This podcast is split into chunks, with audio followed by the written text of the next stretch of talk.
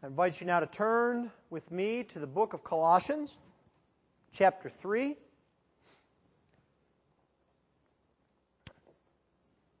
As we look briefly this evening at the first four verses of chapter 3.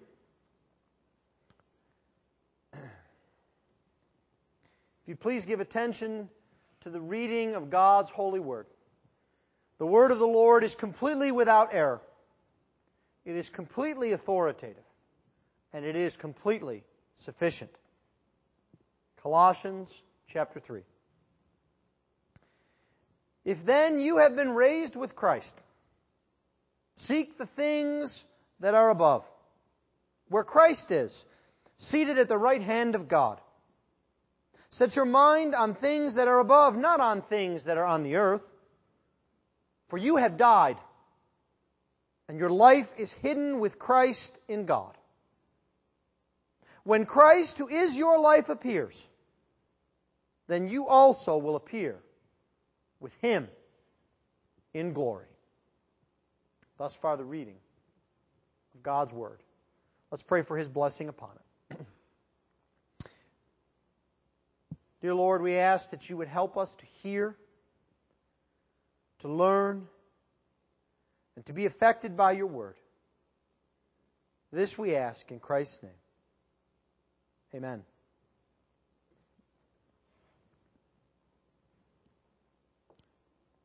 When I was a young man approaching the age of 16, I came upon an, an age old ritual preparing to drive a vehicle. And growing up in Western New York, there were certain things that needed to be done before you were permitted to be behind the wheel of a vehicle or to get that coveted driver's license, that ticket to freedom from mom and dad driving you around. And just like perhaps some of you have experienced in other states, there is this vaunted two-step process. First, you must sit and take a written exam of 20 or 25 questions and you have to get some certain percentage before they will even let you move on. Now, for those of you that know me, I'm the studious type. I've got degrees all over my walls. Studying is something that comes easy to me, and so it isn't that hard to sit down and look at some material and study and get a hundred on it and go on. But you see, the problem is you have to do more to be able to drive. They won't just let you take the test. They won't just let you explain how, in theory, you're supposed to drive. Sure, you can know when to put the blinker on and what the hand signals are and when you're supposed to brake and what the weather means, and you need to know all of those things in theory. But unless they can actually see that you can put them into practice, there's no way they're letting you behind a wheel. And so step two is the dreaded driver's test. And so I have to admit that on my first driver's test, I did not do as well as I did on the written exam. Now I did pass, but I certainly did not get a hundred. Because even though I know how you're supposed to stop, I did a couple of rolling stops through some stop signs. I slowed down mostly. I learned after that, that what you really need to do is stop, put on the brakes, and count about five so they know you've stopped, and then you move on. It's not quite like regular driving. But you see, there's a distinction here between the things we learn and the things we know, and applying those things. They need to go together. Unless you know the rules of the road, there's no way you're going to pass a test driving. But unless you are able to actually put to the test the things that you have in your head, there's no way you'll pass driving also. And on some level, the Christian life is like that. And the apostle Paul knows this deeply. And so here in the book of Colossians, he's going to begin to introduce to us that step, that stage from what we know to what we do. It's so typical of Paul. And so what I would like us to look at this evening is Paul's the opening discussion on Christian action, on what it is like to live the Christian life. And so I'd like us to see three things from Paul, two commands and one focus or reason for the commands. The first thing I'd like us to see is that we are to have hearts that long for above. Hearts that long for above. And the second thing I would like us to see is we need to have minds that think on what is above. And then the last thing would be, why does Paul tell us to have such a focus? Hearts and minds focused on what is above. Let's begin then by looking at hearts that long for above. Paul is starting here in verse 1 of chapter 3. If then you have been raised with Christ, seek the things that are above. And so this is, as I've said, the typical Pauline pattern. In almost every one of his epistles, there is a division. It is not always equal in material, but there is a clear spot where you can see Paul is going from primarily teaching doctrine to primarily applying that doctrine. That's the difference here in Colossians 1 and 2, which are primarily an exposition about what the gospel is and who Jesus Christ is and what that means. And Colossians 3 and 4, which is the life that flows out of the gospel and the imperatives that are given to us because the gospel is true. In Romans, for example, that division isn't that equal. The first 11 chapters are doctrinal, and then 12 and following are application. But we see this throughout Paul. It is the way he teaches. And if we boil it down to its core, every Pauline epistle reads something like this. You are who you are in Jesus Christ. Now be who you are. That's what it boils down to. We need to know who we are in Christ so that we may then live that life. And so what we need to avoid here are two dangers that come up. The danger of intellectualism that says, all I need to do is understand the propositions and the doctrines. That says that what Christianity is, is a bunch of things to be learned. Yes, but more than that. And there is an opposite danger that says, no, Christianity isn't a doctrine, it isn't a teaching, it's just a life. It's just a thing to be lived. Well, yes, but not quite also. Biblical faith is one that is learned and lived out. And so Paul begins here by saying, if then you have been changed, if then you have been raised with Jesus Christ. He is assuming everything that we have gone over in the first two chapters. Here we might say that then could be translated therefore. And what's the therefore? Therefore? So we can look back. Paul is pointing to all that he has said. And the if here is not the way that we think in terms of probabilities. It is more a since or assuming the fact that you have been raised in Christ. Assuming that Jesus Christ has changed you, you are changed. And that should bring about a gratitude for what He has done. It should bring about a knowledge that you now are able to live in Christ because of what He has done. And this is now what you are to do and to act. And the first thing that Paul commands us, and it is not a suggestion, is he says, seek the things that are above. It is a present exhortation. Which means two things. Do it now and do it all the time. Don't wait for some point in the future. Don't dwell on the past. Seek right now, every day, every hour, the things that are above. It is a way to think about our desires. Now you see, when I use the word desire, often that has a negative connotation. We think about desires are bad. We desire things we ought not, like too much candy or other things. But you see, desires are good if the object of the desire is something that is good. And that's what Paul is pointing to here. He's saying that you should strive and aim for the things that are above. You should have hearts that seek the heavenly and not just the earthly. Because above is where Jesus Christ has come from. Above is where we are now. Paul writes in Philippians chapter 3 that our citizenship is in heaven. And he reminds us that above is where Jesus Christ lives and reigns, where he is seated at the right hand of God. He is enthroned, and that speaks both of his power and his presence. In Mark chapter 14, Jesus says, I am, and you will see the Son of Man seated at the right hand of power. And in Mark chapter 10, he says, I cannot grant to you to sit at my right hand to the two disciples. Even though you desire to be in my presence, you see, the place where Jesus is, is a place of power and of love and of presence.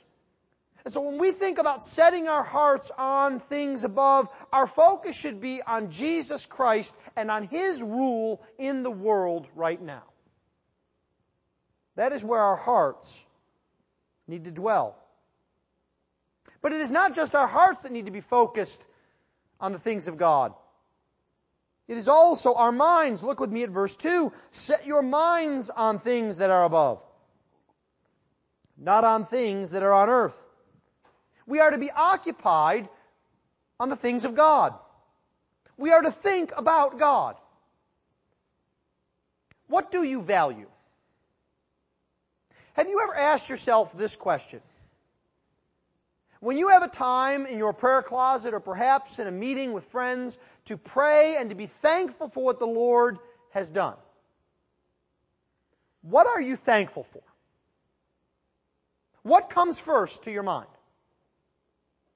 That you live in a free nation? That you're healthy?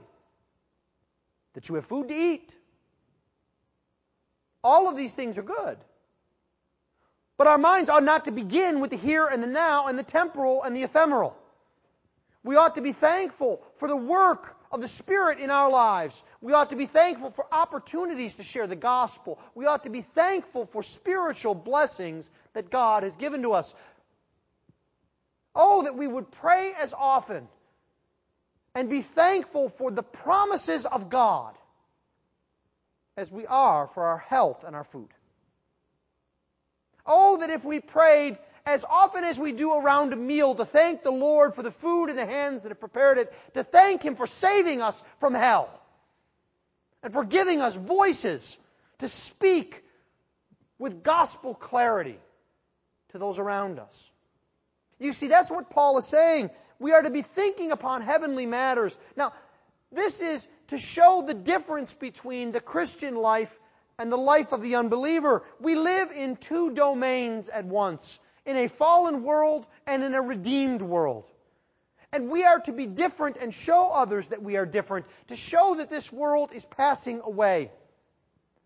We are to call others to the heavenlies, to contrast now this doesn't mean that we ought to have no concern, that we ought to not buy food or not eat well or not pay our bills. No, that's not what I'm saying. But Paul says we need to begin with the heavenlies and with the spiritual. And we can tell that this immediately contrasts with much of what passes today to be Christianity. Where preachers are obsessed with teaching you how you can have more money, have more health, be blessed more. How you can show others all of the blessing in your life. How you can have better clothes, bigger cars, more stuff. You see, that's not what Paul's concerned about. Paul says that Jesus Christ is focused upon forming His image in you, not in giving you a better car. Set your mind on the things that are above. Well, why then, thirdly and finally, are we to have this kind of focus with hearts and minds that are focused on the heavenly?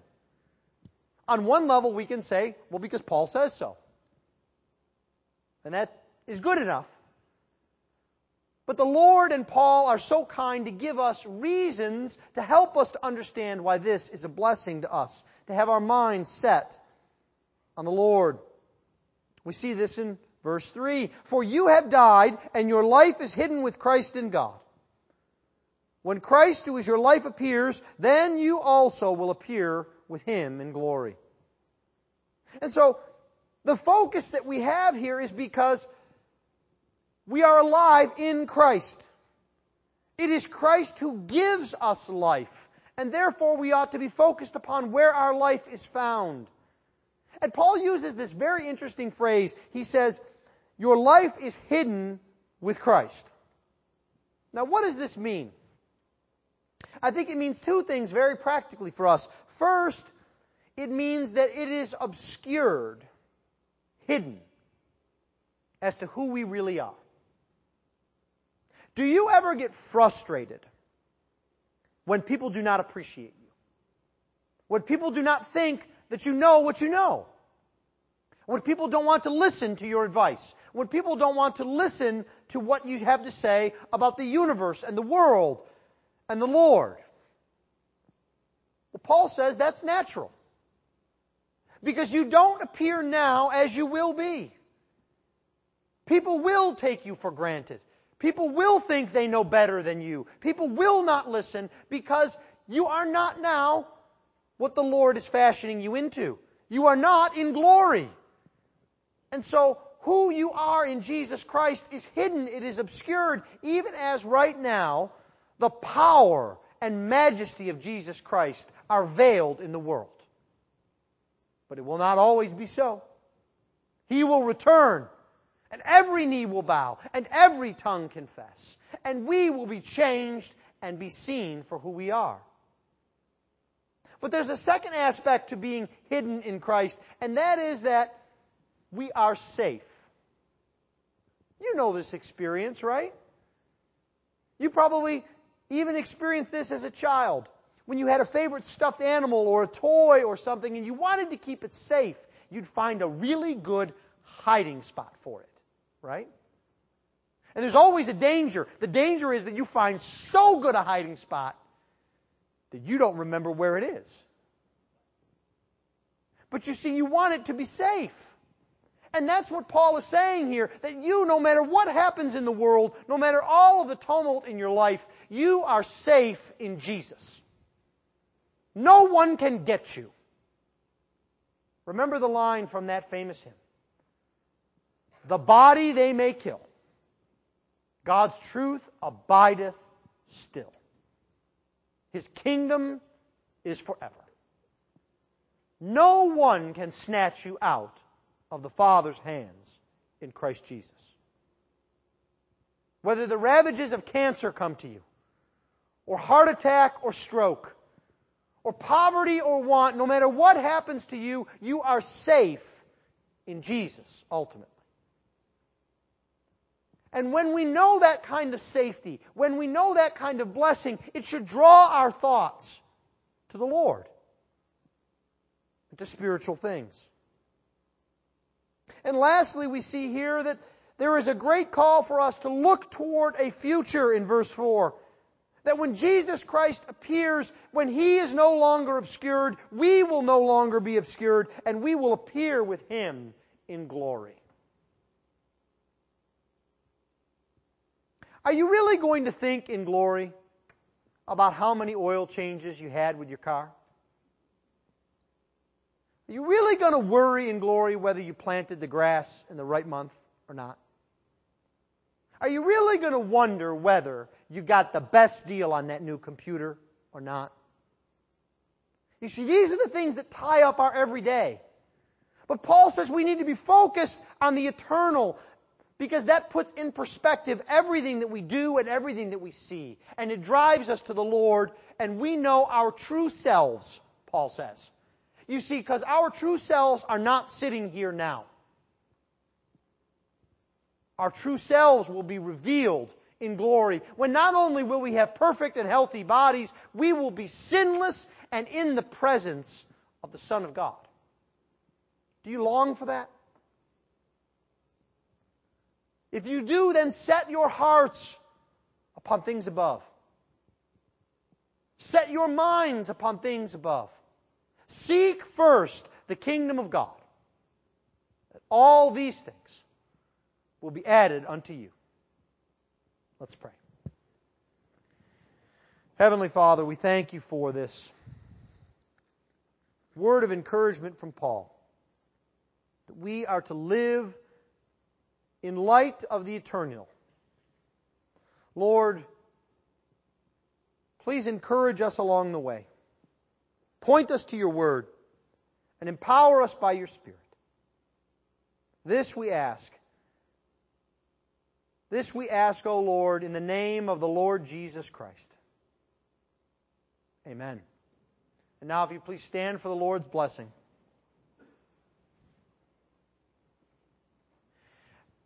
And now may the grace of the Lord Jesus Christ and the love of God and the fellowship of the Holy Spirit be with you now and forever. Amen.